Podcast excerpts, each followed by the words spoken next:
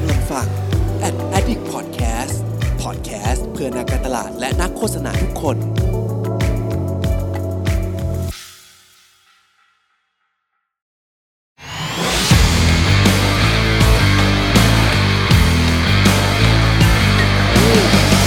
Say something พูดอะไรบางสิ่งที่ให้คุณได้คิดตาม สวัสดีครับ สวัสดีครับ ยินดีทุกคนเข้าสู่รายการ Say Something นะครับ ก็เป็น EP ที่28แล้วปะใช่ยี่สิบแปดแล้ว น่าจะ28แล้วแล้วก็อยู่ในช่วงเทศกาลนี่กำลังเข้าสู่ช่วงเทศกาลต่างๆ มากมายนะครับ กุมภานี่เทศกาลเยอะด้วยนะเทศกาลเยอะนะวันลงทงวาเลนไทน์อะไรอย่างนี้นะอืมเฮ้ยเดือนแห่งความรักโฆษณาอะไรก็สนุกสนุกๆเต็มไปหมดเลยอ่าเป็นช่วงเวลาแห่งสิมีแบบมีแต่สีแดงช่วงนี้ เออเป็นสีแดงนอกจากวาเลนไทน์แล้วก็มีอีกอันหนึ่งที่เป็นสีแดงเหมือนกัน นั่นก็คือ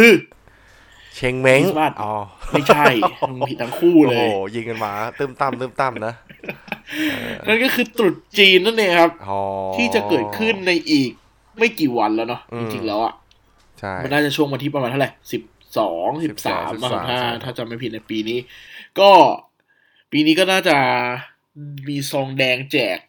กันนะครับ เป็นผู้ใหญ่ก็ลำบากเลยต้องเป็นคนไทยปะยิ่งเศรษฐกิจอย่างนี้ นอกจากบัญชีจะตัวแดงแล้วก็ยังจะต้องแจกซองแดงกันอีก นี่ก็เศร้าเลยนะ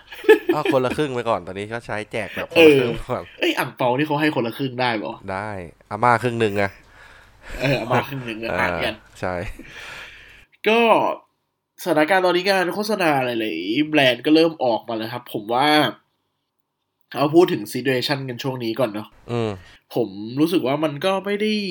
โควิดก็ยังดำเนินต่อไปแล้วครับแต่คนเริ่มชินแล้วอย่างที่บอกก็แบรนด์โฆษณาก็ออกมาเรื่อยอือหือๆไม่ค่อยเอฟเฟกต์กับวงการ production เท่าไหร่เนาะไม่ไม่ค่อยเลย เพราะว่ามันไม่ได้มีกฎเหมือนตอนล็อกดาวน์เหมือนตอนรอบหนึ่งตอนนั้นปะเออใช่ เออ ใช่ไหมอันนั้นมันมัน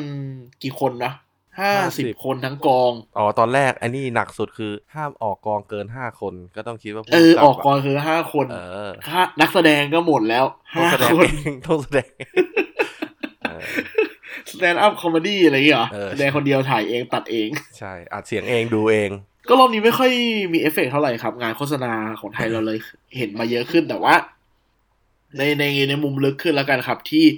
ที่คุณผู้ฟังหลายๆคนอาจจะเห็นว่างานโฆษณามันออกแต่มันไม่ได้ออกน้อยขนาดนั้น มันจะมีช่วงโปรโมชั่นอะไรอย่างงี้เยอะหน่อยเนาะอืมหนังพวกแบรนด์มันมันไม่ได้ช้าที่ process ที่มันทำได้นะครับ แต่แบรนด์หลายๆแบรนด์เริ่มชะงักแล้วแหละว่ารอก่อนรอคิดดูท่าทีอืมก่อนว่าจะเป็นยังไงเนาะผมว่าคิดมากขึ้นอะเนอะใช่ใช่การจะจ่ายเงินในปีนี้มันก็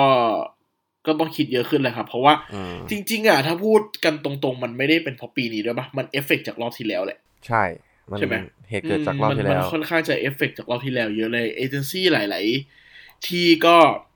ไม่ก็ค่อนข้างจะส่งผลกระทบนะครับ ลูกค้าจ่ายเงินยากขึ้นอืมคาดหวังมากขึ้นนะครับ แล้วก็เห็นชัดๆเลยคือ ลูกค้าเริ่มจะซอยรูปแบบจ่ายเงินเป็น quotation ไม่ค่อยมี year plan แล้วเนาะอืม เป็น season เป็นอันแบนี้ก็เขาเรียกอะไร quarter ไป เออ เป็นแคมเปญแคมเปญไปแหละ อืมอืมก็เป็นเป็นเรื่องที่เล่าสู่กันฟังนะครับ ว่าทำไม ช่วงนี้เราเห็นโฆษณาน้อยใช้คำนี้ครับแล้วกัน แต่ก็ต่างประเทศก็ตามเดิมแล้วแหละ ผมว่ามันไม่ค่อยมีโฆษณาโควิดอะไรแล้วอืมทีนี้วันนี้ที่เราจะมาพูดถึงกันคือเรื่องอะไรครับ คือเรื่องตรุ๊จีนไงครับ เออ เป็นใกล้ตรุษจีนที่เราบอกนะครับ เราก็เลยอยากเอาโฆษณาตรุษจีนมาเล่าให้ฟังกันก่อนอ่าแต่บอกก่อนเลยว่า มันไม่ได้ซับซ้อนอ่ว่าว่าโฆษณาตรุษจีนมันจะไม่ได้ว้าวมากเลยใช่ แต่อยากมาคุยกันก่อน อยากอยากแชร์ให้คุณผู้ฟังฟังเลยครับว่าทำไมแบรนด์หลายๆแบรนด์ถึงต้องทำโฆษณาตรุษจีนอืมอย่างนี้ ผมผมเชื่อว่าหลายๆคนน่าจะรู้พื้นฐานข้อแรกอยู่แล้วแหละ อย่างแรกคือแบรนด์ไหนที่มันขายในจีนได้ได้ดีๆอะมันก็จะทำโฆษณาตรุษจีนไว้ยอืมอันนี้พอใหญ่สุด อะเพราะใหญ่สุดแล้วมันเหมือนเป็นการเขาเรียกว่าอะไรอะ respect อืมให้เกียรติใช่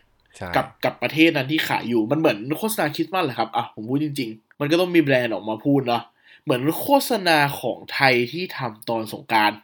อารมณ์ประมาณนั้นปะอืมอืมอืมใช่ มันจะมีโฆษณาของสงกรานต์แบบคิดถึงบ้านกลับบ้านอะไรเงี้ยเนาะหรือหรืออันตรายจากสงกรานต์อะไรเงี้ยครับผมมองว่าโฆษณาในจีนก็เป็นเหมือนกันครับ ของตัวจีนนั่นแหละ คือหลาย ๆ แบรนด์เองอะ่ะมองเห็นความสำคัญว่าการการทำโฆษณาพวกเนี้ย จะ ส่งผลต่ออะไรบางอย่าง อะไรบางอย่างหมายถึงหนึ่งคือตัว culture เขาเองแบรนด์รู้สึกว่าเข้าถึงคนใน target ในประเทศจีนได้มากขึ้นอืมอย่างที่สองคือเขามีสินค้าเฉพาะตัวที่ออกมาเฉพาะช่วงนั้น อย่างที่สามคืออย่างที่บอกแหละขยายตัว awareness คือการรับรู้ให้รู้ว่าแบรนด์ฉันน่ะมีในจีนด้วยอ่าซึ่ง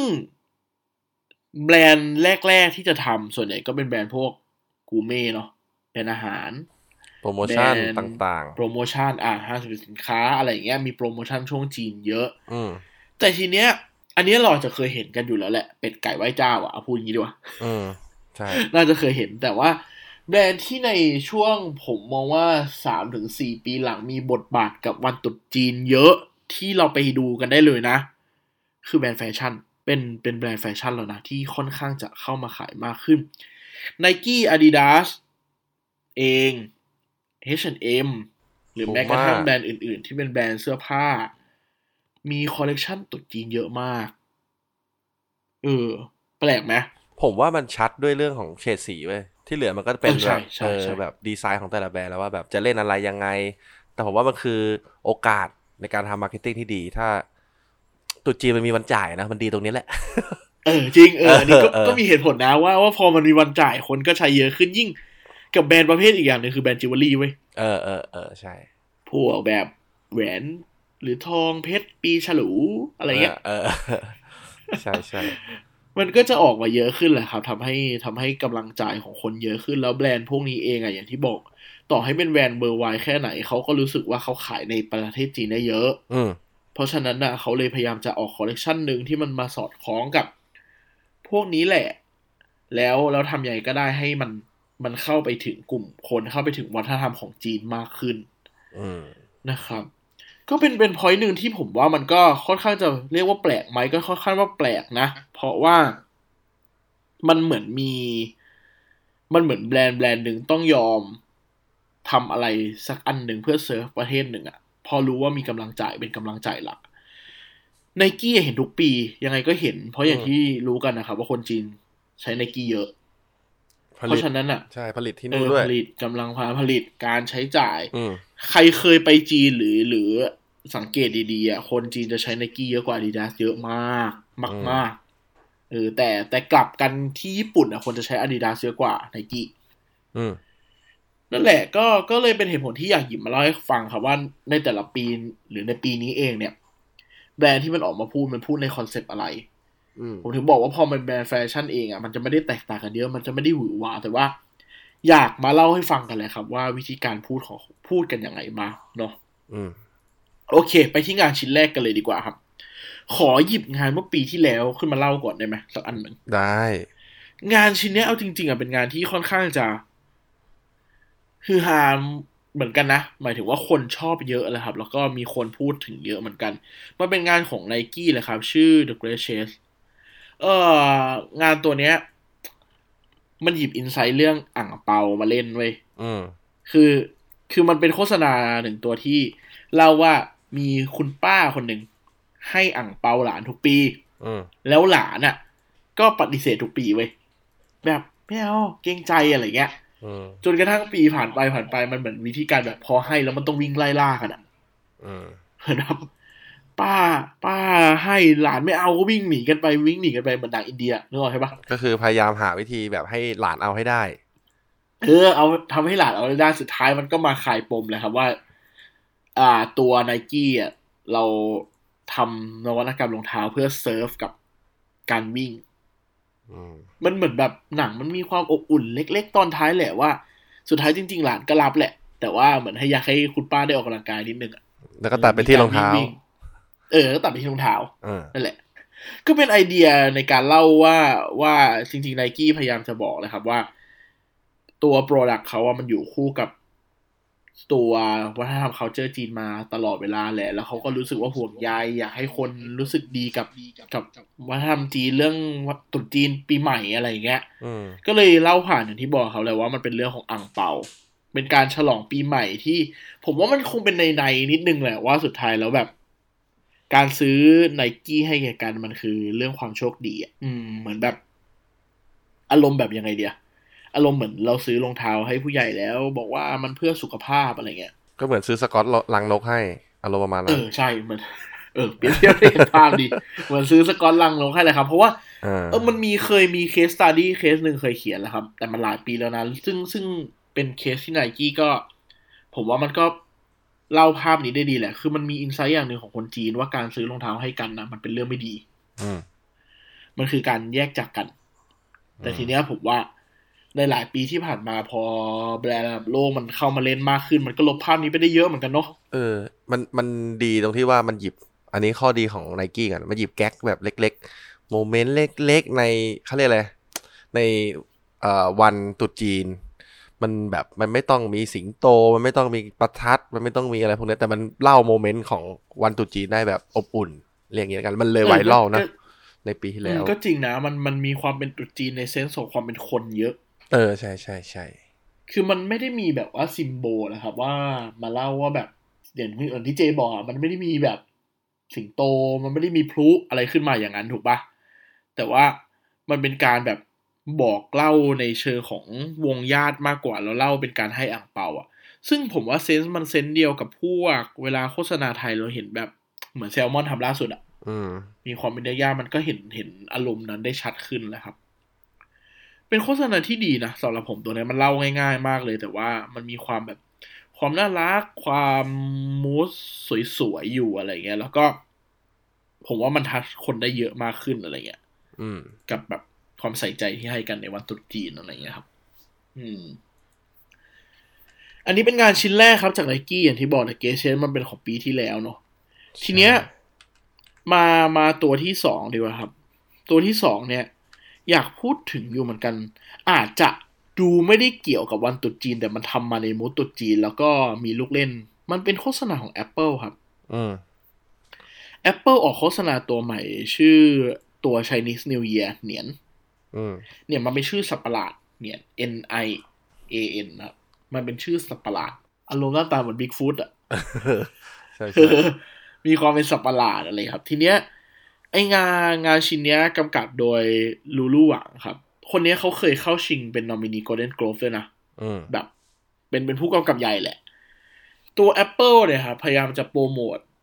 iPhone 12 Pro Max ซึ่งมันก็ใช้สูตรเดิมเหมือนทุกครั้งเลยครับ ที่เรารู้กันอะลองทายก็คืลองทายก่อน ให้ลองทายให้ลองทายนะรับหนึ่งสองสามนะอ่าลองคิดในใจหนึ่งสองสาม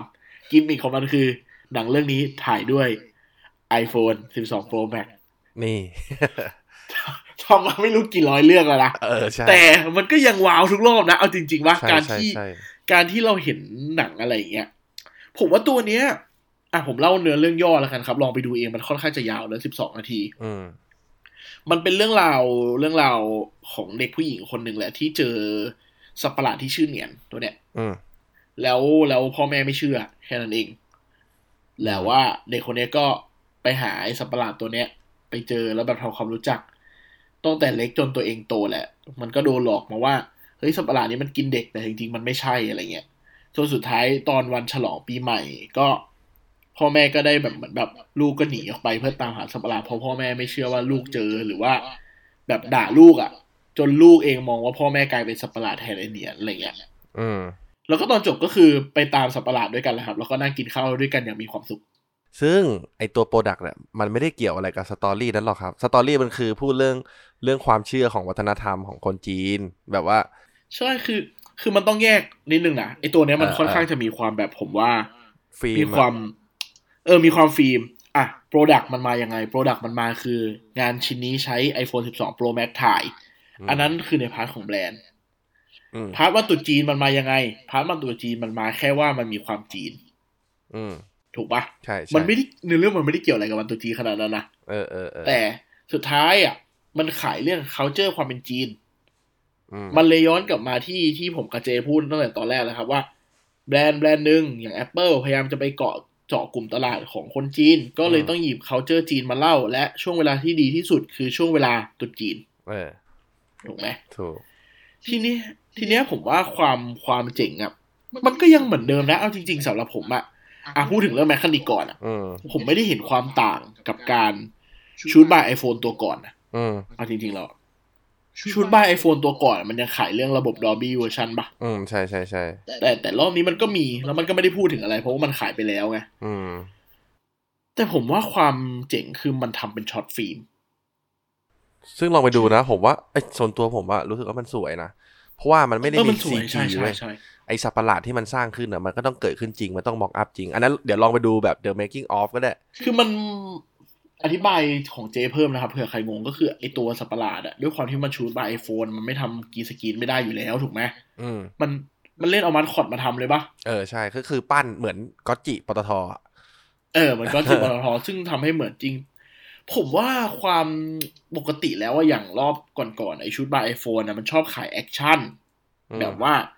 สโลว์ได้ทำได้ให้มันเป็นแบบเหมือนเป็นแบบ ผมเรียกว่าอะไรเดียเป็นเนื้อเรื่องสั้นๆที่ขายความสวยของภาพอะอืม แต่ว่า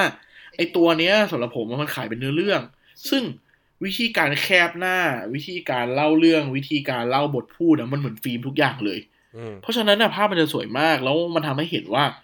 กล้องวิดีโอของ iPhone ตัวเนี้ยมันถ่ายได้ทั้ง Portrait และ Landscape เพราะมันมีเรื่อง Landscape เข้ามาด้วยนะเพราะมันเป็นเมืองจีนอะคือเป็นเป็นภาพมีอินเสิร์ตน้ำตกต้นไม้เออธรรมอะไรเงี้ยชาติเมืองเมืองต้นไม้ภูเขาอะไรเงี้ย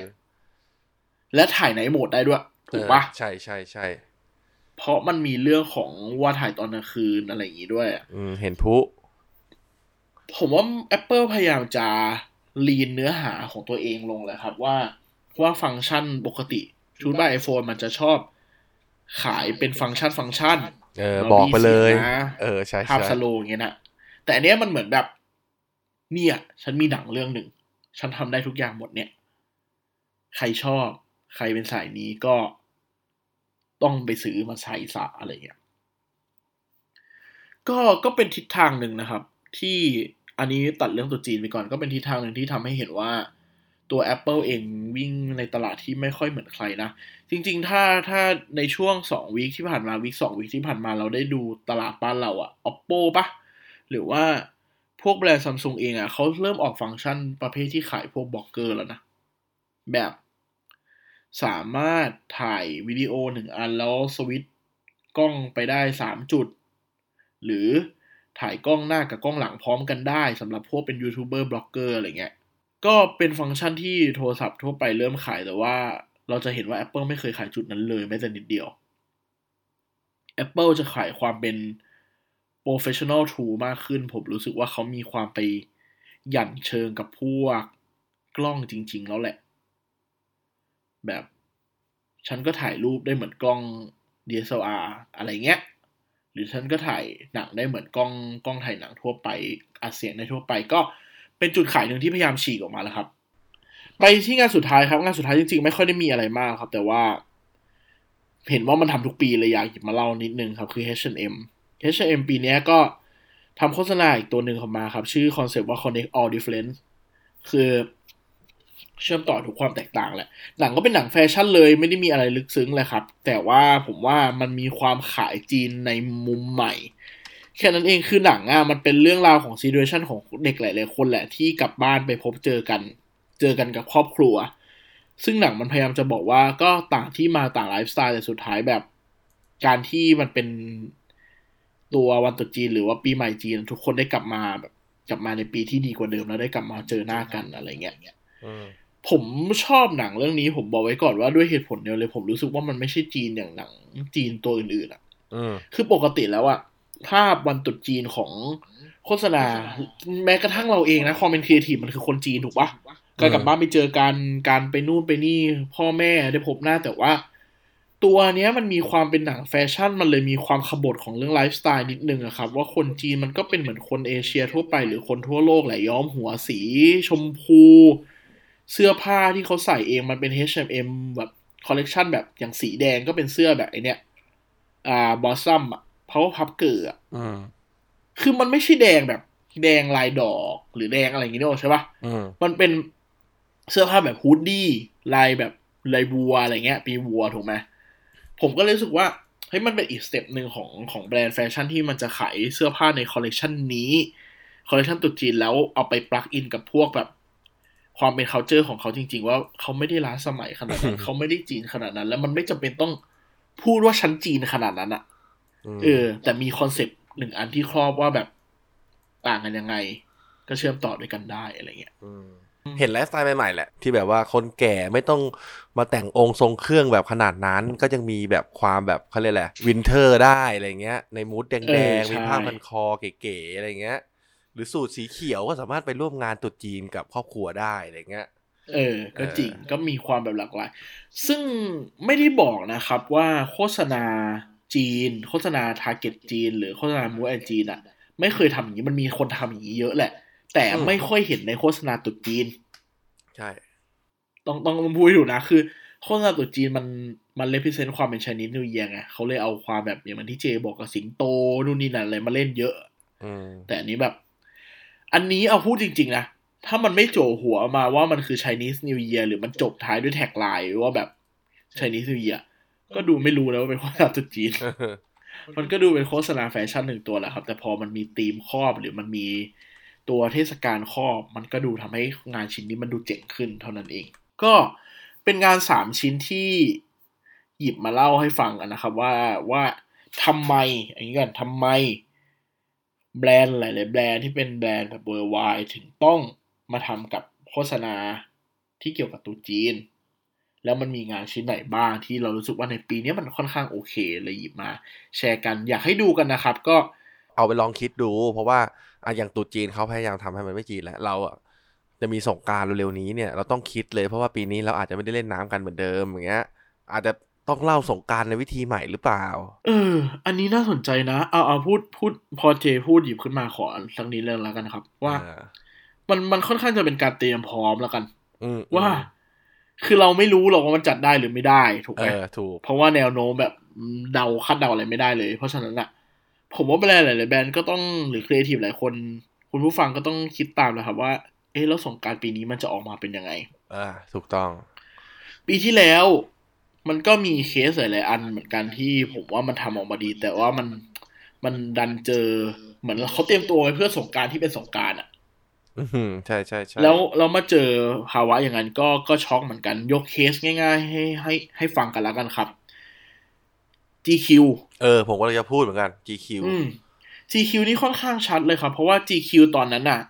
ออก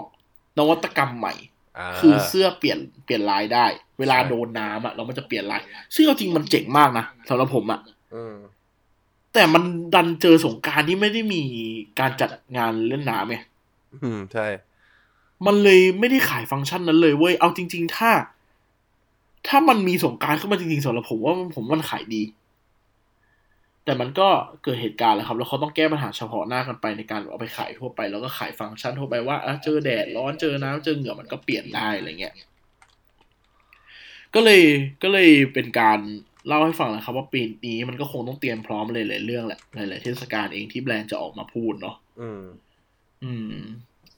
อาจจะได้หาหลายเห็นหลายมุมมากขึ้นแหละครับ ในงานในงานโฆษณาสงกรารปีนี้ก็ก็เตรียมรอเหมือนกันแหละ รอดูว่ามันจะเกิดอะไรขึ้นบ้างเนาะ เออนะครับ น่าลุ้นน่าลุ้น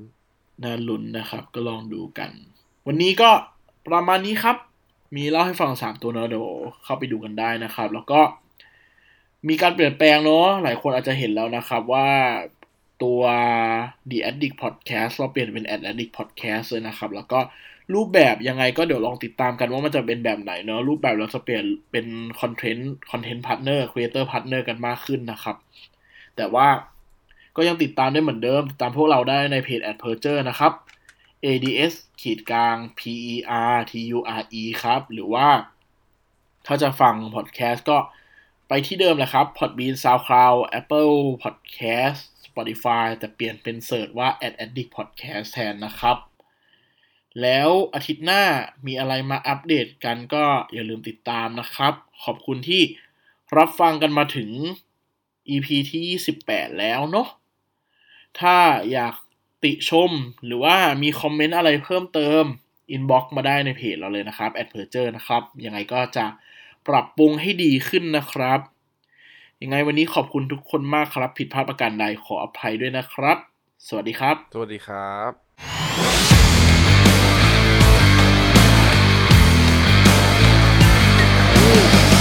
Say something พูดอะไรบางสิ่งที่ให้คุณได้คิดตาม